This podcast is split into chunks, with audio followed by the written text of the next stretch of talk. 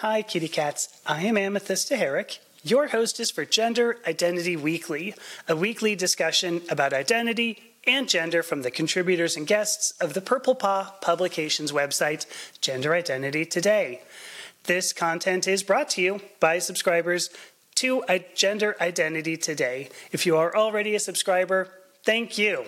If you would like to support shows just like this one, as well as all the other content by me and our other contributors, please consider subscribing using links that you're going to find in the show notes.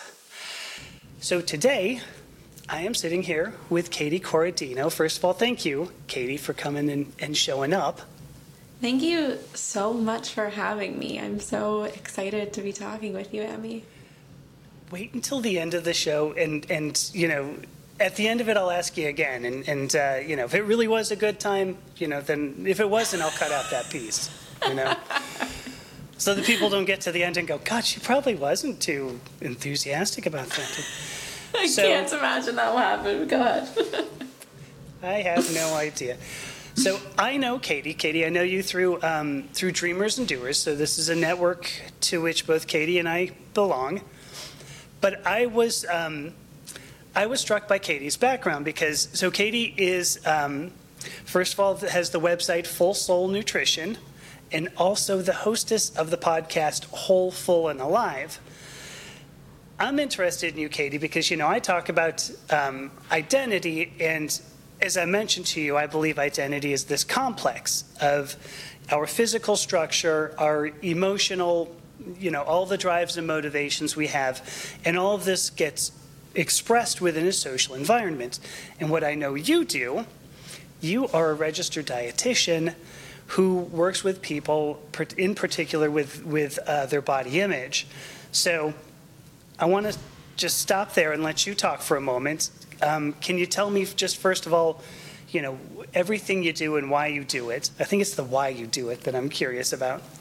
Yeah, yeah, and I think it's the why that's always more important and meaningful as well. I feel like I love that lecture from Simon Sinek when he says people don't buy what you do, they buy why you do it. Um, yeah. And I just, I always try to keep that in mind because it's not only like a sales tactic, it's true. Um, and so, here's here's what just to get it out of the way. I am a registered dietitian nutritionist and i'm also a yoga teacher and dance instructor and reiki healer and breathwork facilitator and body image expert and retreat host. And i love to integrate everything that i do into one service. So i provide holistic and tangible nutrition counseling for people while also providing them with a toolkit of somatic healing modalities that really helps them heal their relationship with food and their relationship with their bodies.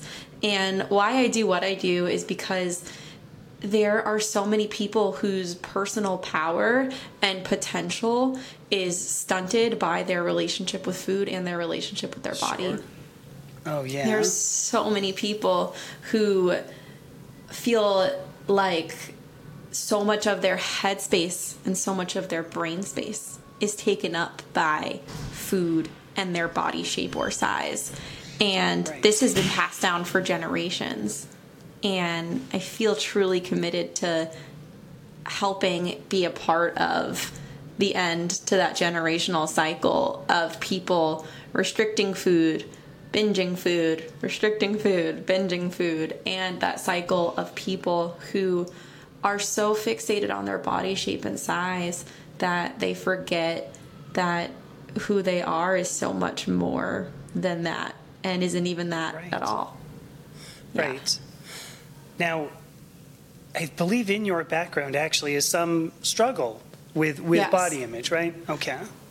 Yeah, yeah, and, and so talk about if you don't want to. No, I I have my own podcast. I, it's, it's out there, all this information. So, I another reason why I do what I do is because I do feel deeply and per, like personally connected to this mission as well. I was diagnosed with a clinical eating disorder when I was 15 years old. Um, oh, 15. And, oh my gosh. Yeah and I was in eating disorder treatment for about five years, and then I was deemed like recovered by the time I was 19, 20 years old. But I wasn't really recovered. I hadn't really done any of the deeper work that was necessary for me to have a truly positive and sustainable, healthy relationship Right. with food and body image. I was just like, I was functional. I was functional, and I think that what my story, which is not a unique one, illustrates is that people think disorder eating is all about whether or not you're underweight or overweight. And that's not what this is about at all. I was weight restored by the time I was 17 years old, air quotes, weight restored, right? It's a very arbitrary term. However, I still had so much more healing to do. Um, I still felt so attached to controlling my food intake and a fixation on my body size. And I wasn't fully recovered until a decade after I was diagnosed.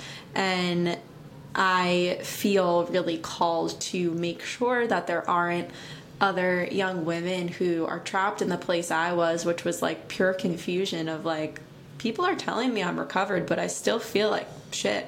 People are telling Right. me I'm recovered, but I still don't know how to feed myself, and I still am obsessed with looking in the mirror. And um, that's just so normalized in our world. Disordered behaviors are so normalized Yes. too. So it's like a lot of people will say, "Oh, that's just normal though. That's just how that's just how women are. That's just how people are. That's just what it's like when you're a dancer, which I was." And um, we really need to undo that expectation.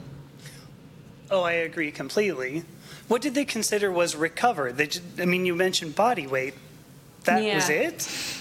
Yeah, and it was like this idea of, well, she's eating, so must be fine. Okay. And that's another Sure. misconception as well, which is that like if someone is eating, that does not mean that they have a healthy relationship with food.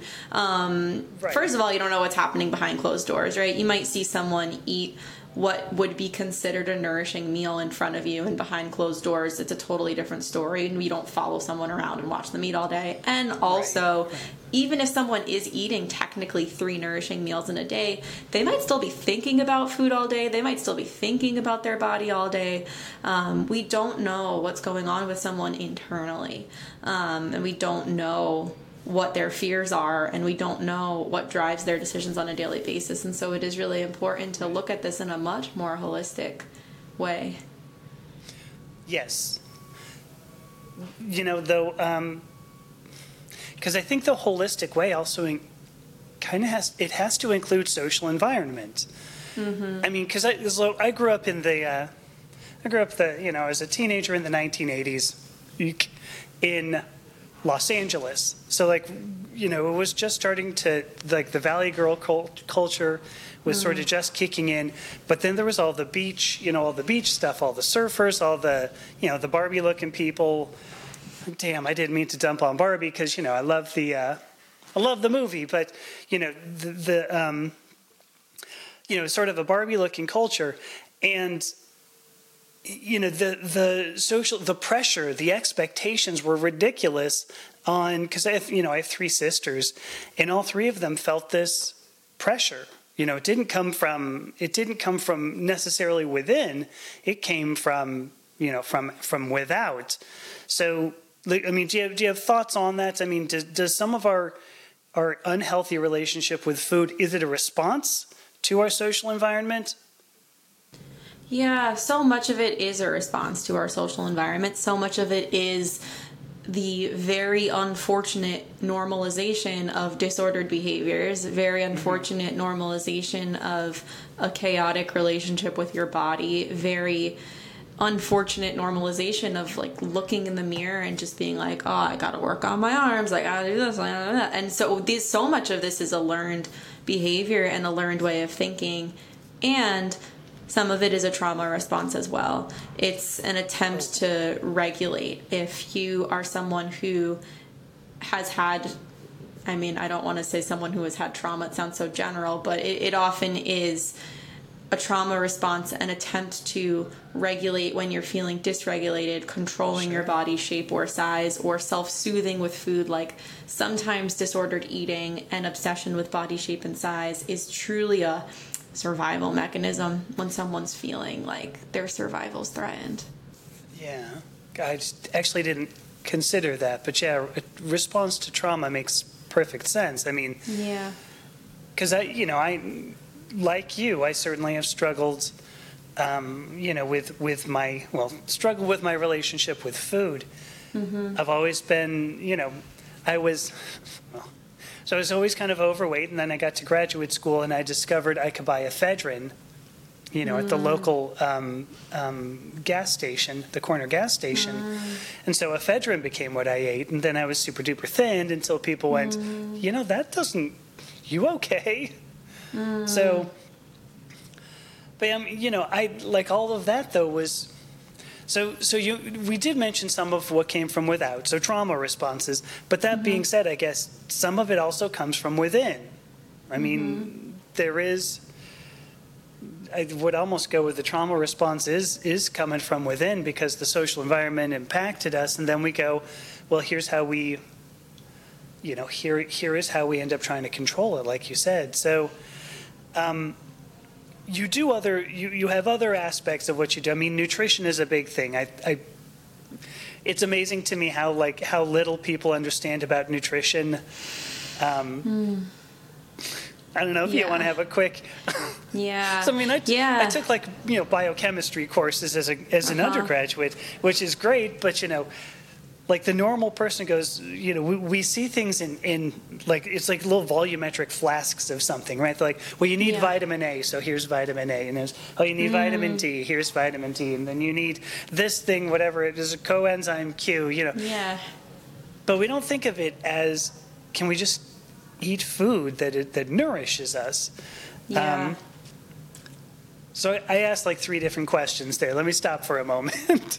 Yeah, no, I think I, I feel like I have a bit of a response to a, a few of the different things that you mentioned, like the trauma response being coming from within. I just want to speak to that for a moment because you might be familiar with this concept of like the body keeps the score, right? So Yes, when we yes. have a a traumatic experience, our body experiences it, and our body stores that experience. Our body remembers that experience without our brain remembering that experience. Our body can remember that experience, which is can feel really scary. And so oftentimes disordered eating and objectification of the body, intellectualizing the body rather than being in it is Right. an attempt to not feel.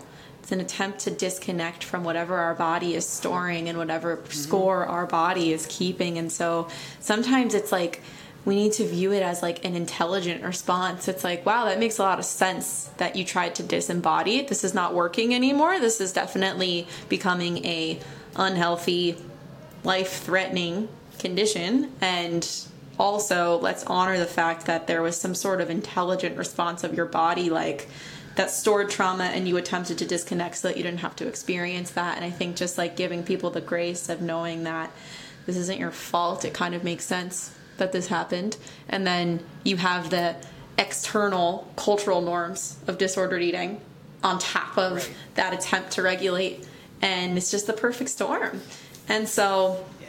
that's one thing that I wanted to respond to first.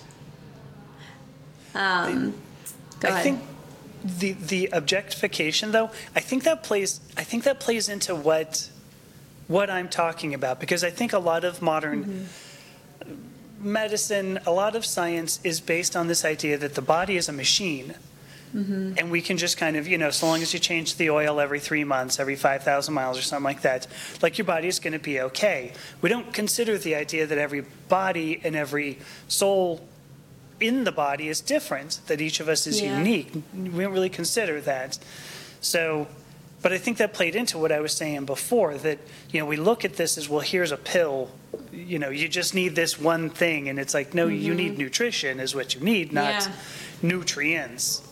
Mm. Does that I make love sense? that. I, don't know if that I worked. love that perspective, and and yeah, I um, I actually kind of want to share this somewhat funny story. When I first started studying nutrition, I was saying to my dad, I was like, Dad, you're not eating enough. Like this is not an adequate breakfast. Like you need carbs, proteins, and fats. Like where are your vitamins? Like and he's like, oh, I eat vitamins. I was like, you do? He's like, yeah, I I know. I make sure I get enough magnesium, enough vitamin C. And I was like, what what what are you eating that has magnesium yeah. or vitamin C in it? All I'm seeing is it's a piece of bread. And he's like, come with me. And he walks me to his bathroom and opens up his medicine cabinet and he has all these bottles of like magnesium vitamin C, vitamin D, just like all compartmentalized. And I remember mm-hmm. looking at that and thinking, oh wow, people really think that this is how you get your needs met.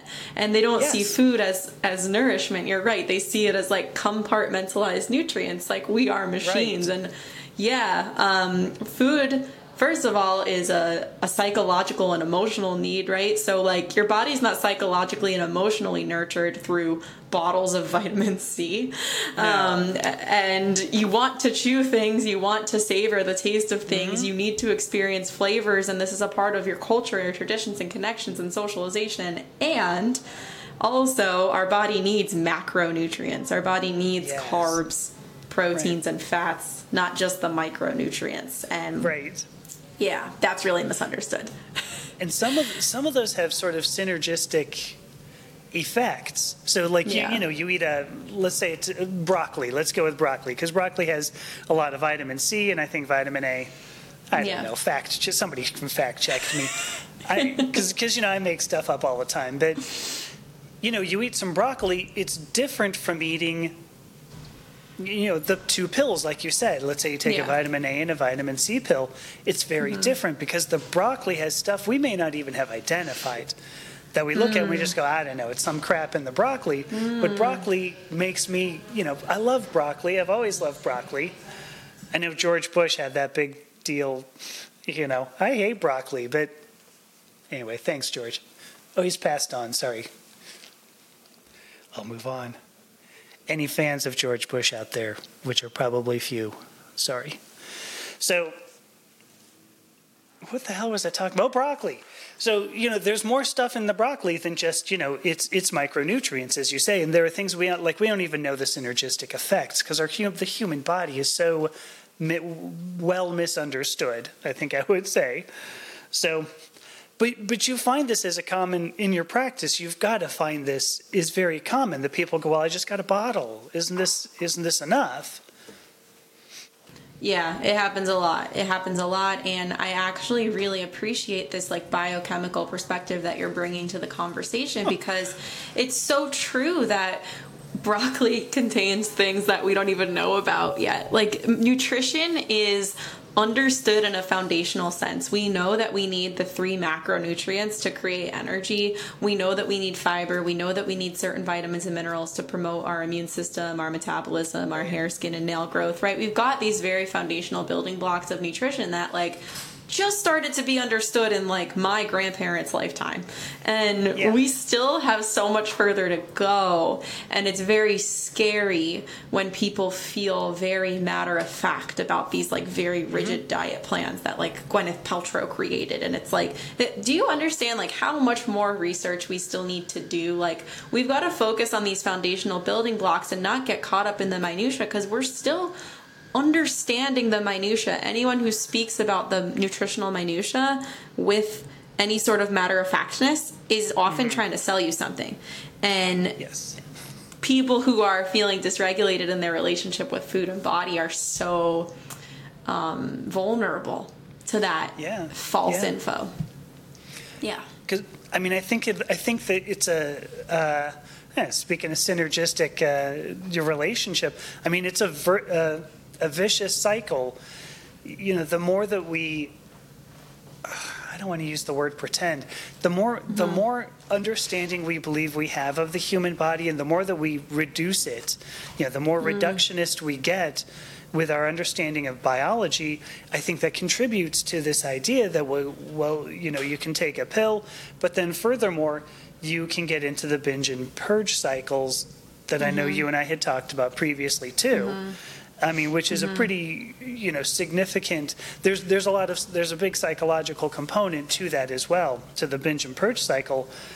But I think that when we when we consider a body just as a, just as a machine, which by the way, your hair is beautiful. I just want to take that Thank quick you. It was, it was polling. I was like, I have to take it down. Oh, it's lovely. Thank Look you. at that. Thank you. But I think I think it is this reductionist approach that we take to to new, to biology, really to biochemistry, mm. that um, that contributes to this. I think it helps or contributes to it because it hurts. But mm-hmm.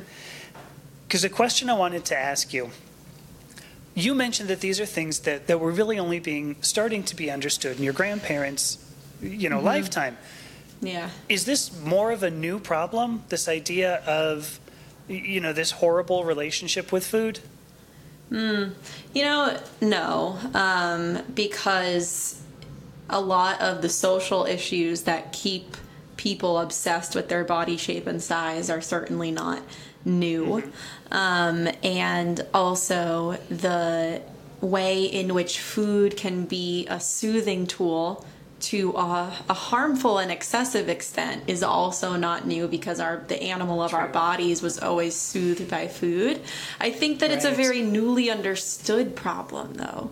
I think that really there's been so much progress in my lifetime on understanding eating disorders and acknowledging that this is a really big endemic that we need to figure Yeah. out. So like I think that it's not new, um, but it's newly understood and certainly underreported, and it's underreported um, honestly across the the gender spectrum. I think that a lot of people see eating disorders as a, a women's identifying issue, and it's Right. simply not. It's simply not. Um, men and women, men and women and people of all gender identities experience disordered eating and it's I I personally believe it's equivalent. I think we have enough information to kind of say it's equivalent emerging, but a lot of people say it's disproportionately affecting women, but I just don't think that that's true.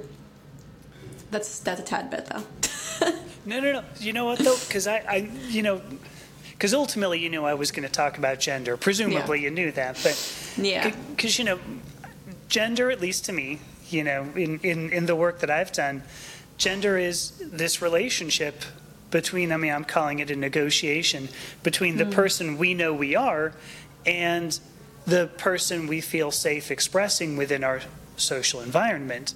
And sometimes the hmm. person we, we feel safe is is somebody with a horrible relationship with food. I mean, hmm. it, it's interesting to me. You know, I've read several stories, and I've I've wanted to understand. You know, the people who will become obese to the point of, of harming themselves. It's a defense mechan- a defense mechanism because it seems hard. It seems hard to believe. I don't understand the mindset, and I don't want to diminish it. Um, so I guess where I was going to go, as far as gender is concerned, though, this negotiation. Oh, and, and I guess I should probably mention as well. I don't think gender is something that only women have to deal with, or only transgender people have to deal with. Gender is a major aspect of identity, like period. And so what that means is that, um, like everybody deals with it. You know, are, are the you know, the president deals with it. You know, your mom dealt with it. Your dad dealt with it. You know, you're dealing with it. Whether or not it's a problem to you is really that's the question. Whether or not is whether or not you you acknowledge that. Um, that, that you attempting to express yourself is is uh, is really that's the point. So I feel like I didn't end that sentence very well, but I'm going to stop because I want it because I want you know I agree with you that that eating disorders is targeted typically toward women. So, like, tell me at least, at least a little bit, because I mean, in your own practice, do you see a lot of men coming in, or is it difficult for to for them to admit it? I guess is the word I want to use. Yeah, yeah. First of all, I just I feel like I just learned a lot from you in what you just shared. Thank so you. thank you. Thank you. I I am always really looking to learn more about my own about gender and understand gender Sure. um, more comprehensively and understand more people's perspectives on gender and their experience of gender and so i appreciate everything that you just shared um, Sure. and yeah i do have an equal number of men actually now um, on my caseload to women And what I'm finding though is that men are either coming to me later in life. Um, I've Sure. had this interesting and and quite heartwarming trend of dads coming to me um, after their daughters recovered from eating disorders, and Right. they this has happened a few times now that a a man who's a father will come to me and say, "I found you on the intuitive eating directory. This is a, a framework of counseling that I practice." Um, and I, I would love to work with you because I my daughter's relationship with food was really chaotic and I know I played a part in that and I kind of want to learn more about this. And I, I, it's been Oh a miracle just to, to hear from those men honestly and work with them has been so great because at first I was like I'm not working with men. Um, and I've changed my mind about that completely. And Right. another subset of men that approach me are men who are referred to me by their psychiatrist or another doctor. Um, and that is also another um, another avenue through which it becomes easier for them to seek support. I don't think it's very common that a man is going to find me on Instagram and be like, "Oh, this is an interesting thing. Like I should work on this" because it's just first of all the algorithm, um, but second of all, I just don't think that that's Good as point. easy with social constructs. They're not taught to to seek support in this stuff, and Right. there is much more normalization and and also celebration of dieting in men. I see my brothers struggling with like the um, pressure to do intermittent fasting as if that's not an eating disorder. Um, Meanwhile, women are starting to have more conversations, generally, not all of them, about like, oh, intermittent fasting kind of doesn't really make sense. Like, that's kind of disorder, that's kind of rigid. But whereas men speak about stuff like this, like, oh, yeah, whatever. Joe Rogan's doing it and whatever, you know, not to bring George Bush and Joe Rogan onto this podcast too much, but like, you know what I'm saying. I think, I, think there's definitely a different conversation. to, yeah. yeah. Well, so I mean, because I used the word. I mean, I want to hear. First of all, I want to hear about intermittent fasting because I because that's something that I actually just started researching because I was like, what what is this about? That Mm. Yeah. um, because I used the word admit it, or I guess the phrase that that you know men men have less of a I don't know if I want to call it a capacity, less of a capacity to admit to problems.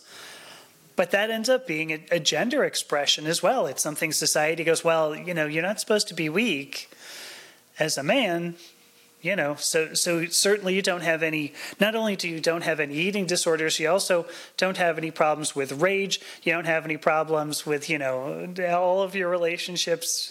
You know, so you're totally normal being the dick you are. And some of you out there are dicks, okay? Um, so tell me more about intermittent fasting because why is that why is that bad Yeah. Oh my gosh, though, I do want to comment that again, that is such an interesting way of framing it of that it is a gender expression to not admit their challenges. Um, and it is a gender Absolutely. expression to, Yeah. yeah. wow, yeah. I mean, I've never used that, um, that conceptualization to, to label that phenomenon, but that makes a lot of sense. Um, intermittent fasting, let me tell you, is so I have a little bit of an elevator pitch on it because I get a lot of questions about it from clients. And essentially, Sure. I like to give people the benefit of the doubt and also practice as much compassion as possible by saying that I think intermittent fasting started with decent intentions.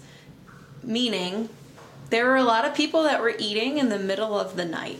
And there are a lot of people who were eating big meals really, really late at night when the body should be asleep. Right? Sure. And so basically, I think intermittent fasting kind of started from a place of like, hey, maybe you should eat your dinner and then go to sleep and not, you know, stay up all night and eat all night. Because our bodies are designed to have about 12 hours of sleep. But I know that's a lot for what most of us are able to get in our society today. But just like, you know, biologically, our the animal of our body kind of evolved to have this sort of like 12 hour rest period, reset period when not so, tw- only so are we 12 not- hours but 12 hours Yeah. a night because i mean like No. I- 12 hours a week i pull off but 12 so yeah, 12 no, no. hours a night I don't. I don't mean to get in the weeds of like num- amount of sleep. I just mean like No, generally speaking, from like eight to eight, our body is like Yeah, good to be yeah. like resting and not only not eating, but just also like not exercising and not speaking to other Right. people and like, you know. Um, and so I'm like, okay, if you want to eat dinner around seven and then don't eat and not eat breakfast until you know seven or eight. Seven, that's good yeah. but that's all the intermittent fasting you need. I think people have taken that window of reset that the body needs and they've just like extended it so much to a harmful extent. It's like people are doing these like 18 hour fast this 20 hour fast this 22 Right. hour and, and eating all their food in a small window which metabolically doesn't make any sense oh, and Oh, really Okay. causing a, a disrupted regulation a disrupted relationship with food and also it's causing people to like have this sense of like rules and rigidity around food rather than letting themselves be a bit more intuitive and kind of honoring their body as it's speaking to them about when it wants breakfast when it wants lunch when it wants dinner. It's like nope gotta eat in my window. And so i really believe that yes it's important that your body gets a period of reset of sleep. And i'm not talking about not eating. I'm talking about also resting and sleeping and not exercising and not watching tv and so um, when we place the emphasis on like we've got to restrict eating in that window then we forget like oh our body's actually designed to have this reset and this reset isn't about restricting food it's about having a, a reset from from night to the next morning and so i just think people have taken that window and like stretched it out and made it only about food is that making sense It, it does, and I got to tell you, that's not. I didn't think about that. See, I think of yeah oh gosh, that's that's spurred so many thoughts, because I think of mm. an eating disorder. I think of an eating dis. uh, gosh, I'm going to look so ignorant. You're you're saying that the that the important part is the res- the rules really that it becomes rules and, and regulations on eating. Did- Am I saying that? Is that an inadequate summary? Yeah, uh, yeah. I mean, it's it's a really important piece of having a good relationship with food is not putting these like rigid rules. And, I see. Yeah, yeah. Okay, so I so I did I had never considered that. I consider like the bri- the binge and purge thing. I, I always thought was. Yeah. because I've I've done this, but I've always thought it was it was really, you know, it ends up being a. I think of it as a punishment to myself that that Hmm. you either eat food or you don't, or, or Hmm. you know purge it out. Um, as, as more as a punishment, but the idea of there just that any rule, any restriction, other than that, so as not to honor what your body wants, Yes. as you've put it. Yeah, I never considered that that would be disordered eating. So Mm. intermittent fasting made sense because I've fasted, you know, for, for Yeah. long periods before, and your body does get the chance to reset, you know, to do some Yeah. Mm-hmm. amazing healing.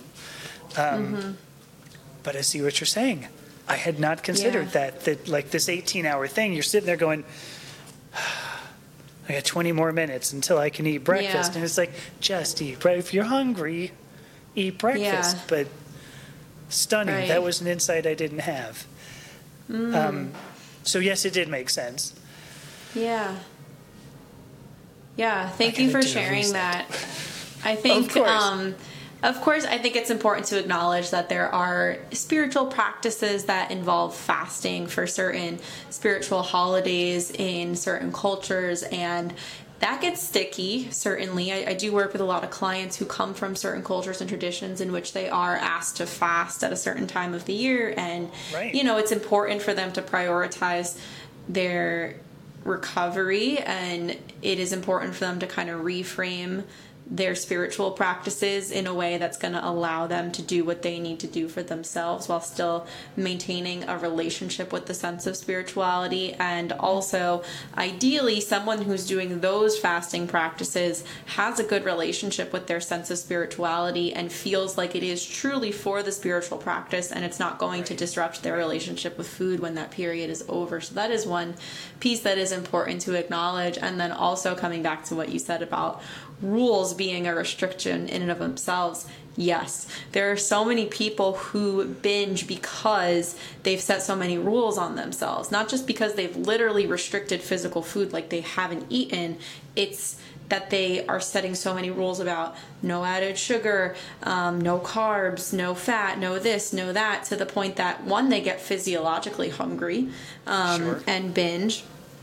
And two, they become psychologically and emotionally deprived, and that causes this like Last Supper mentality every single time they eat.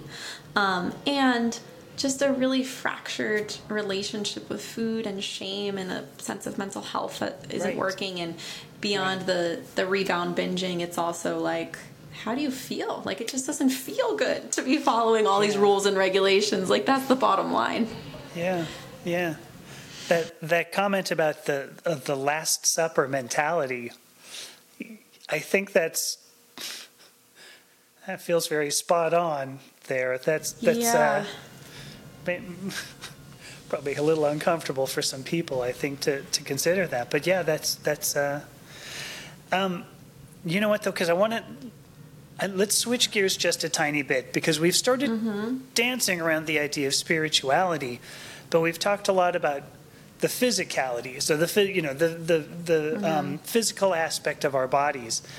Um, But you know our, I mean, just who we are is not is not just our body, like not at all. And I think first of all that's a disorder. Like my opinion, the idea that somebody goes, well, my I'm only valuable to society if I look, whatever, Right.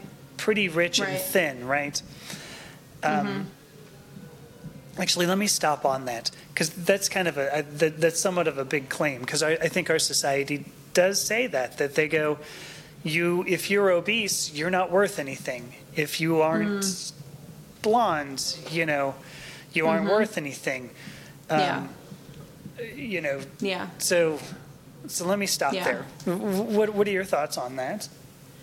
Yeah, I mean, first of all, I think it is so important for me to acknowledge my own privileges as a, a cis white straight sized provider Sure. that counsels people in this um, and it is important for us to to learn from you know the voices of people who exist in different body shapes and sizes and um, Yes. i really have tried to make it a priority in my own practice and my own education to make sure that i'm learning from people with lived experience and also practice self compassion in the sense that I still have struggled with my own body image. I still have been told by my own doctor that I need to lose weight. I still have had my own more mild yet deeply personal experiences with weight based discrimination and and you know weight based feedback from my mom and and all of those things. And so i think it is important to acknowledge you know at the top of this this section of the podcast that it's such a nuanced and like muddy conversation. And Oh, also also um, weight stigma is just a huge problem. It's a huge problem. And um, that sounds like such a simple way of saying it like weight stigma is a huge problem period. And so many people don't acknowledge that in and of itself Right. um, how terrible it is that individuals in larger bodies are judged uh, morally based on their shape and size Oh, um, yes. and that individuals in larger bodies and that exists on a spectrum right really struggle in their day to day with weight stigma and the fact Mm-hmm. that i live in the body that I live in and have experienced weight stigma from my medical provider is also something that needs to be like acknowledged like this is a this is a problem um, and it really really ruptures people's relationship with food and exercise because we see food and exercise as tools to free ourselves from weight stigma rather Right. than as tools to nourish ourselves Right. And and right to they make us unhealthy ultimately as opposed to healthy. Yeah. You yeah know, unhealthy unhealthy in, in our heads, unhealthy psychologically. B- Right. Because I will you know, it's interesting. I think that the I mean, I'm going to go off on a transgender experience for, for a quick 2nd Mm-hmm. Yeah. because much of what transition is. I mean, there there's you know there's like let's say going from from man to woman. You know, you grow your hair out. Let's say you learn how to put on makeup if you haven't already. Um, you know, you start taking um, hormone therapy. But I think the biggest transition, this is my opinion, like the biggest step in a gender transition is believing you are the person you are because society ends up telling you, well, no, look at you. You have this genetic, you have this genotype, which means you have to be, you know, something else, which what our society wants to tell you. And the biggest part of of the transition is actually believing, believing it. I think is the point. And we, you know, at the very least, you know, much of my community, the people around me, I mean you know we focus on we we think well if i just grow my hair out i'll be done if i you know if my hormones end up growing me you know growing me a c cup i'm done. And so if i'll get more hormone therapy and then i'll be done. You know i'll get bottom surgery and then i'm done. But the, you're done the time when you go no i am a woman or i am i am a you know a man. Or i think maybe the bigger point is you know not to end up quoting the Barbie movie after ditching on Barbie earlier to be able to say that I am enough. So I know you have so many other aspects. We've talked about nutrition, but like how do you integrate yoga and Reiki, all of the other um, you know, energetic or energy aspects of your work? How do because you mentioned right at the beginning an integration and I think we're saying the same thing. It's an integration of, of our, our spirit into, you know, our material life. How, how do you achieve that? How do you in particular, but then, you know, in general, what does that take? Yeah. Yeah. Thank you so much for sharing all of that. Mm. I think the the yoga, the movement, the breath work, the Reiki piece of what I offer is what I believe is the true antidote to really healing your relationship with your body. And I love what you shared about, you know, your transition is done or your transition feels more complete once you decide that it's complete. Once you feel integrated within yourself it's not coming from you know this piece of physicality this piece of physicality.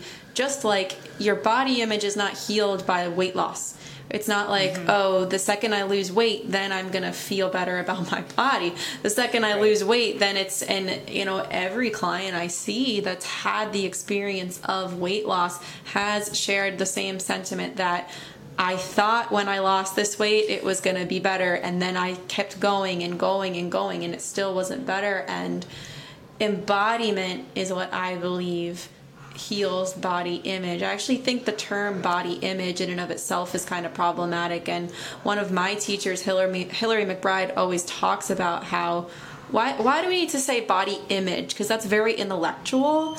Why don't we talk about embodiment? Like, how do you have a sense of embodiment and feel like you can experience your body? Because your body is you, right? Like it, it is you and it's part of mm-hmm. you. You are not a body. You cannot be reduced to the object of your body. You cannot be reduced yes. to a, a meat puppet. And your body is part of you. It's a tool that you use to experience the world, to experience your five senses, to experience all the things that make life worth living. And so we have to integrate ourselves back into our bodies.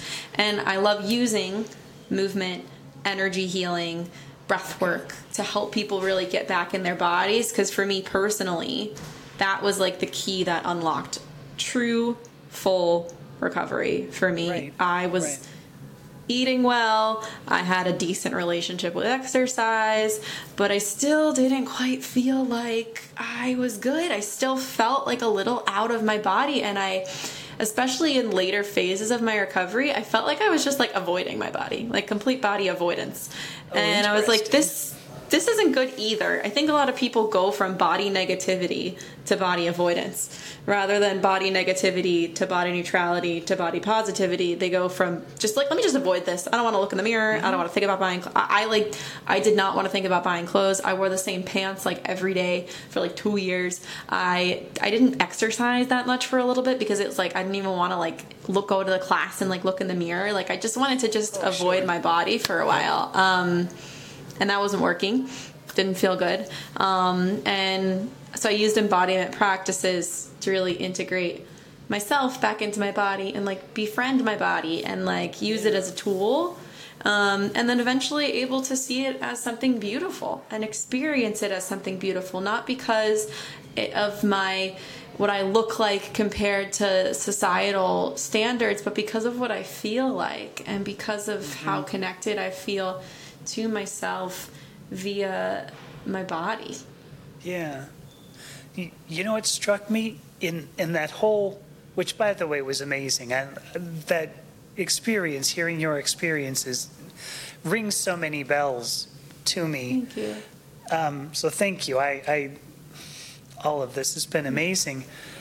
One of the things that I noticed you did not say, one of the words you did not use was acceptance. Because mm. that is one of the, like if you go to a psychologist, they go, you know, one of the things they want you to learn is how to accept mm-hmm. yourself. But what you said, you, you said that um, you learned how to see your body as a, as a friend. And that's, mm-hmm it just sounds different to me. Do you? Yeah. Is it different? Yeah. Yeah, I mean, I think that probably acceptance can be viewed as a, an important piece of the continuum that I use to help my clients heal. Sure. I think, though, I maybe stray from that word because I think sometimes my clients in particular view acceptance as throw your hands up in the air. You can't you, you can't do anything right? And it's that's not right. true right? Because you can do something. I wouldn't be a nutritionist if i didn't think that changing your diet didn't make you feel better. I wouldn't be a fitness right. instructor if i didn't think that exercise didn't make you feel better. I wouldn't be a reiki healer if i didn't think that doing some energy work didn't make you feel better. And so it's like there are things we can do to create change you it has to start with acceptance of where you are and where you're starting from. Acceptance is beautiful. Acceptance is part of um, grief. And another one of my teachers brianna campos who would be a great person to have on your podcast um, always talks about viewing body image kind of like as a bit of a grieving process because sometimes you really do need to go through like anger at like this is how my body is and this is how society treats it. Sadness right. for that a little bit of bargaining like ooh should i diet? Should i not diet? Should i have my eating disorder? Should i let go of it? And eventually arriving at acceptance but i think acceptance is like step one to creating change. Acceptance yeah. is not we accept and we just we chill. Um, it's like we actually can do something. And i i don't say that to promote like a coaching mentality of like hey you got to do something. It's you can do something.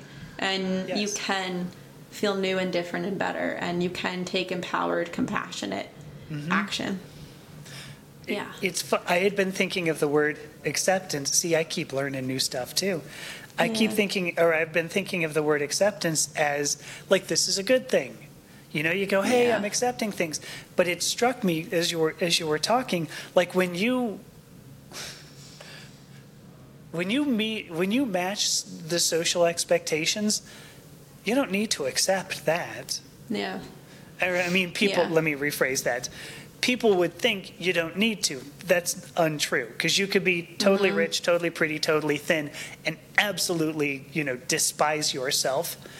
Mm-hmm and so acceptance has this has this uh, I think has the, has a connotation of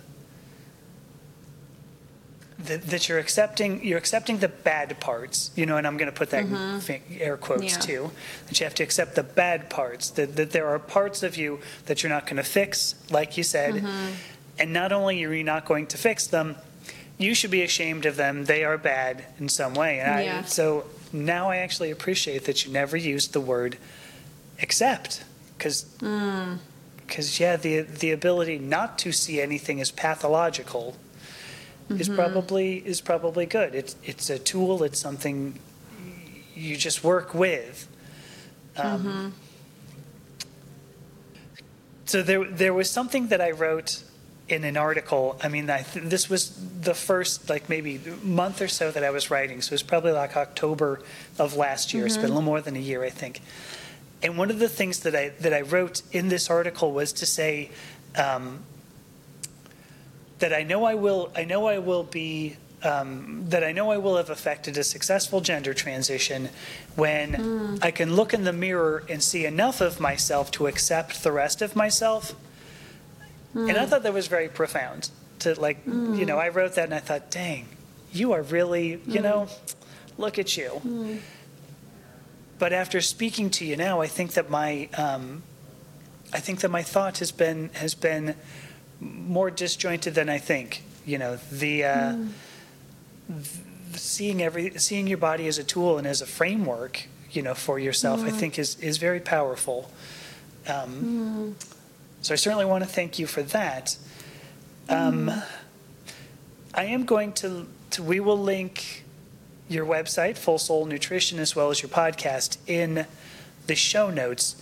You mentioned Instagram. Do you want to do you want to say you know Yeah. how how people can find you? Yeah, yeah, you know, I really need to streamline this stuff a little bit more because my private practice is called Full Soul Nutrition. So my website is fullsoulnutrition.com. My podcast is called Whole, Full, and Alive. So that's how you can find it. And then my Instagram is my name. Instagram is caitie.c.rd.